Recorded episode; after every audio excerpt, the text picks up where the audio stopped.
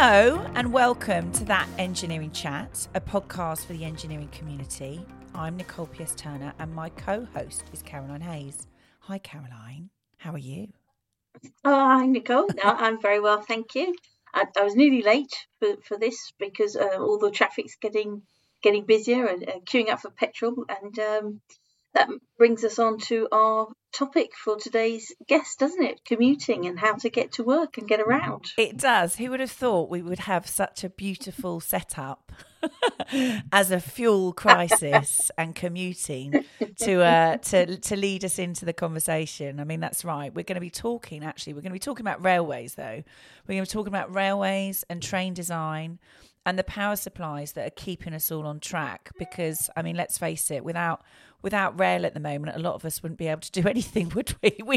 We'd be a bit stuck. I think certainly more people are getting trains currently than they have been. So our guest is Relec Electronics Sales Director John Stone, good friend of the Engineering Chat. John, welcome back. Thank you for joining us today.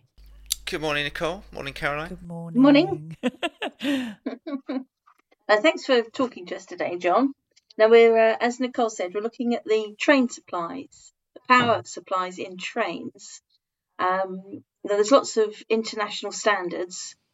I'm just wondering, is this because of the conditions that they endure, the shock vibration, or are there other variations? Yeah, there's a lot of challenges, really, in putting any electronic equipment onto trains. Firstly, the cargo that they're carrying is precious, be it people or goods. So we have to make sure that the all electronic products are designed to meet certain standards. So yeah, the challenges that we've got, trains are travelling at high speed, so there's a lot of shock and vibration on there. We can see wide variations in temperature within the trains, even on the same journey, as trains go through tunnels, we can see temperatures drop to sub-zero temperatures, and then they come out of the tunnels.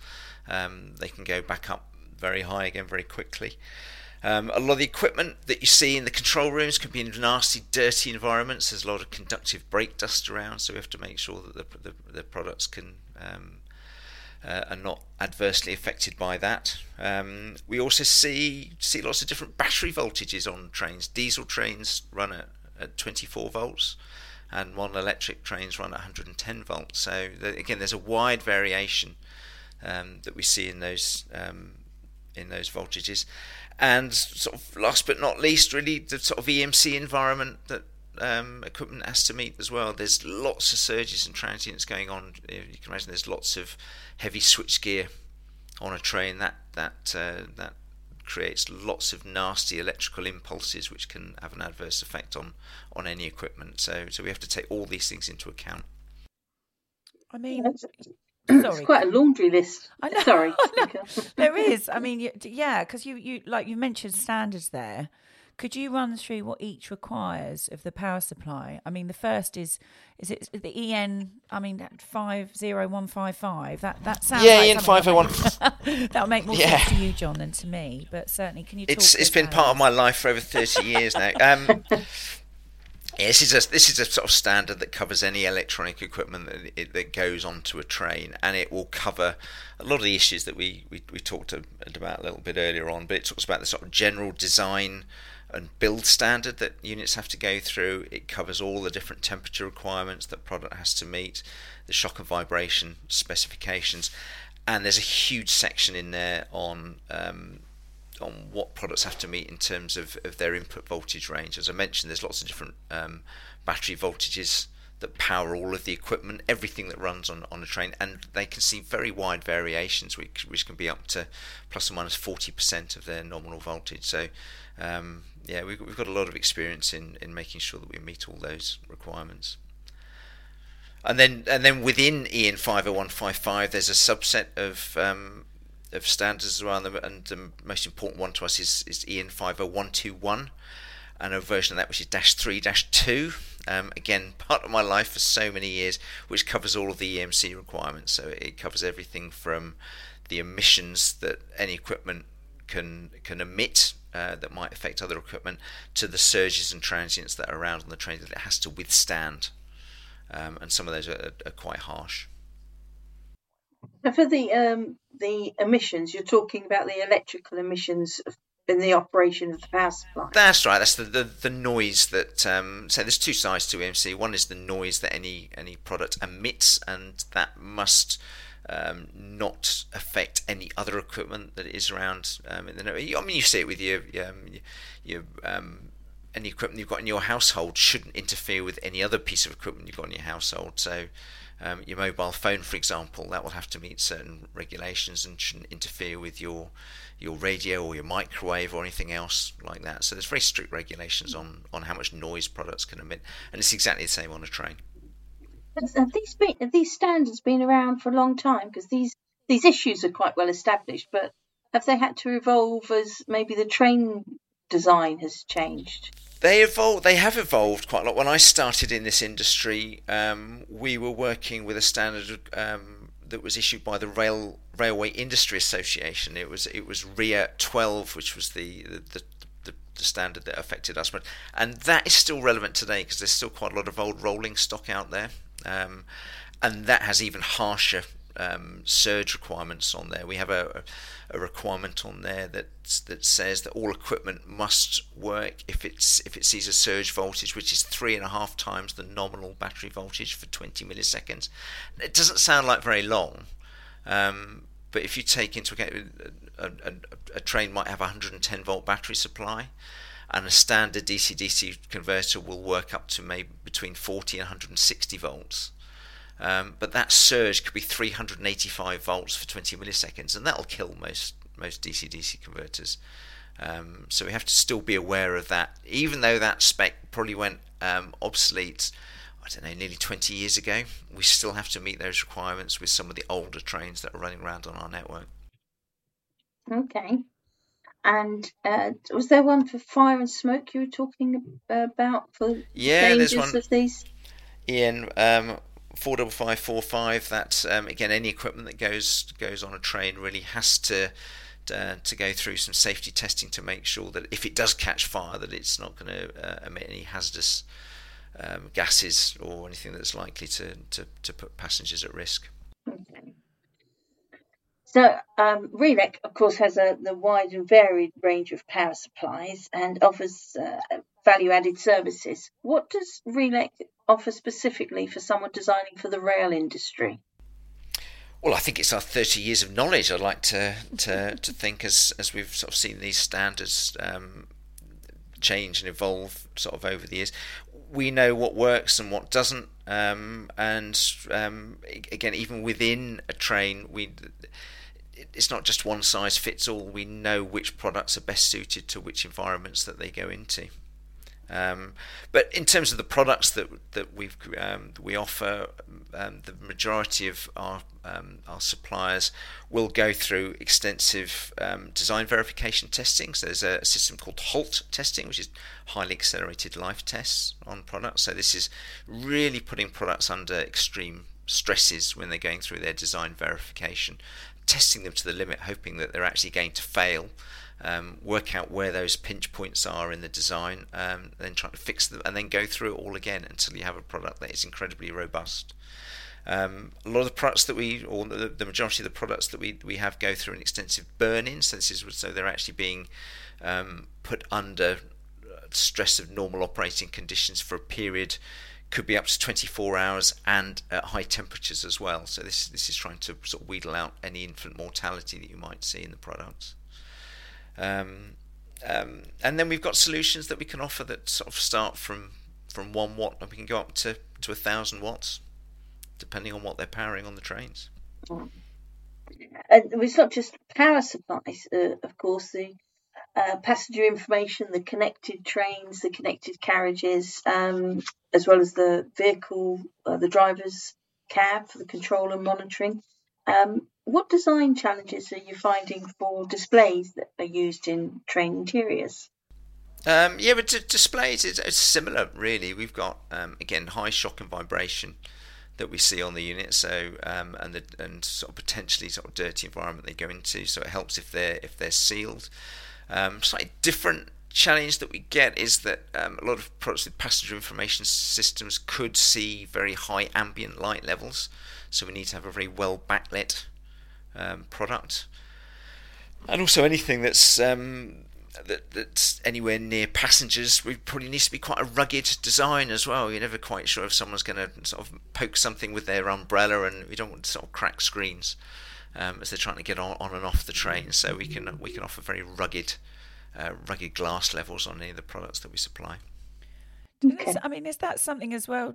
Just sort of thinking that, because the rail industry's obviously changed so much. Well, it's just, you must have just seen such a change over the past even just decade, and especially now. Then how do you just keep up with all of that?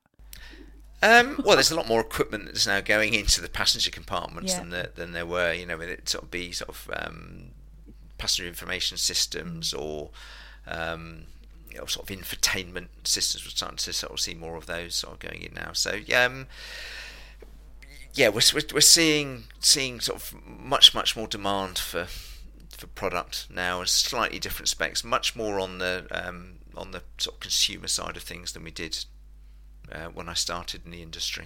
And also, like internationally, like across the world, like everyone's. I mean, call me a bit of a novice here, but everyone's got a different system, haven't they? Transport systems. Like if you're working with, so some countries like Japan or Hong Kong, I've been over there, and they've got very much, dare I say it, slightly more sophisticated travel system in some, or maybe not, I don't know. Like there must be, what power supplies are used in different various underground and overground trains around the world? Yeah, they tend to be quite the same challenges everywhere we go. Certainly across Europe, we talked about EN50155. This is a European norm, and that tends to get adopted across sort of markets, across Asia as well. I can't sort of speak too much for exactly what they do. Our market tends to be European. Yeah, and I mean, do you how do you see sort of this industry? Sort of the growth in this industry, because like you said, with the cars, just as it is topical right now, with the the fact that we've been shortage of fuel and more people are going to have to jump on public transport. I mean, there's going to be more need, isn't there, for this technology? Oh, I'd like to think so. Yeah. It's a growing market. Yeah, fully integrated sort of public transport systems. It's a sort of personal opinion is the way forward. Yeah, absolutely. Really, our road networks are clogged up, so we need to do a lot more. We did a lot more to improve our rail network, really. I mean, with a lot of the green initiatives internationally, are governments putting more into their rail infrastructure and investing more in that kind of commute transportation system? Oh, definitely. I mean, we see. I mean, there is a lot more money available for our rail infrastructure over the next, I think, it's the next sort of 7 years, which is the next funding programme.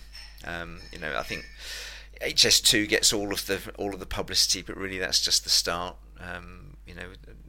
There's, as mentioned earlier, there's an awful lot of old rolling stock on there which needs to be updated. Sounds good. Yeah, and what do you feel really sort of sets Relec apart from other people that work in that sector? Because you do a lot in this sector, so what would you say? It's about experience and. It's been my sort of life for the last 30 years. It's about 20% of our business is providing products into the rail sector. So it's just experience of knowing what works where. We've got applications that power anything that requires power on a train. So start at the front, could be the headlights, could be the wipers. We've got power supplies that drive those. Into the driver's cabs, it's radios. We've got displays on radios in there, powering sun blinds and fans to keep the drivers cool. Going through into the sort of passenger compartments, we're powering reading lights. We've got applications in the washrooms. We've even got a power supply that powers a soap pump. I love those soap pumps. They're great. Yeah, yeah. So there's so much electronics on the trains now, but each one has slightly different requirements, and we know. I think our experience really helps us to find the best solution for each particular application. Absolutely. Caroline, I know you've got something else to ask. I can see your face. I'm thinking. Yeah. I was only thinking it's very similar to vehicle design, automotive design, where there's more and more electronics content, but then that's great for the passengers, but you've then got to design in more and more connectivity, shielding within the carriages, within the powertrains and so on. Oh, absolutely. Yeah. I would say everything is very much interconnected these days. Mm. Yep. Well, I mean, I think we've covered everything. Do you think? I feel like we've covered everything product-wise. Have you got any other burning questions for John? Well, definitely covered everything product-wise. Just the only question is how can we work on getting the trains running on time and turning up when they say they will? But I think that might be a bit outside your remit, John. That's slightly outside of our remit, yeah. Can you not help with that? We need more of them. That's certainly, yeah. But it'd be interesting to see how many more people have jumped on trains recently. I'm sure just the last couple of weeks they have. So, well, the last week anyway, certainly. But yeah. Well, I mean, thank you, John, for joining us today and for always a pleasure showing us light at the end of the tunnel with this. Boom, boom. I know. I mean, it is kind of ironic that we've literally had this chat during where we can't get any fuel and people are still queuing up everywhere around me. I mean, literally, I don't know about you guys, but certainly where you are, John, it's a bit more peaceful. But it's very peaceful, yeah. Up in rural Argyll, it's it's not a problem up here. You've not got many. You've probably got your own sort of like red stripe, have you, somewhere? I know you're not supposed to put that in cars, but farmers and all that sort of stuff. I know my stepfather's a farmer, and he keeps getting scowled at because he needs to fill his quad bikes up, and he's getting scowled at the petrol stations. But in rural Wales, but certainly down here, we seem to have queues everywhere. I don't know about you, Caroline. Definitely, yeah. They're queuing out. They're even queuing across crossroads junctions, so desperate to get into the petrol station that they're blocking everything else that wants to go in a different direction. So there you go. There could be a whole line of technology there with new traffic light systems for Relec, more trains. I don't know. The sky's the limit. But honestly, we do take a lot of this for granted, and it is really useful to listen to, the expertise and the design skills that make trains safe, because that's why we love talking to guests like yourself, John, because I think people don't always appreciate all the work that goes in behind the scenes to make things just run, maybe not on time, but smoothly along the tracks. So, and making them more reliable inside and out. So thank you very much for joining us today. And we always love to have and I still don't know how you remember the name of every single product on every single product line, because that in itself, I think, is a great achievement, John Stone. Thank you very much. We were talking today to Relec Electronics' John Stone. Relec Electronics is a specialist in power conversion and display products. For over 40 years, Relec Electronics have worked closely with key suppliers and specialises in a wide range of industry sectors, including automotive, industrial, transportation, instrumentation and defence. A team of dedicated engineers is ready to support customers throughout the design process, and the company carries stock of all standard modules and accessories for next-day delivery. Relec's team of specialist advisors can refine an initial specification for a given application to include bespoke features to meet the needs of a particular design or project. And in December 2020, Relec Electronics became a UK subsidiary of Gresham Worldwide.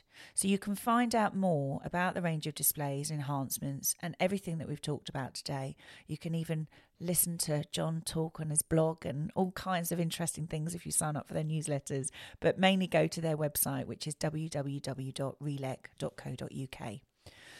So thank you for listening to today's That Engineering Chat podcast. Thank you, Caroline. Pleasure. And it was great to talk to John again. I know we'll be talking to him again. This is Chatty Hatter's engineering podcast, which allows you to listen to candid behind-the-scenes conversations of leaders and experts in the electronics and manufacturing industries. To hear more That Engineering Chats, make sure you subscribe to That Engineering Chat at Apple or Spotify podcast services. And if you want to be on the other side of the microphone and have topics or issues you would like to discuss with us, your company can be part of the conversation as our podcast guest. All you've got to do to contact us is reach out to hello@chattyhatter.com or visit chattyhatter.com.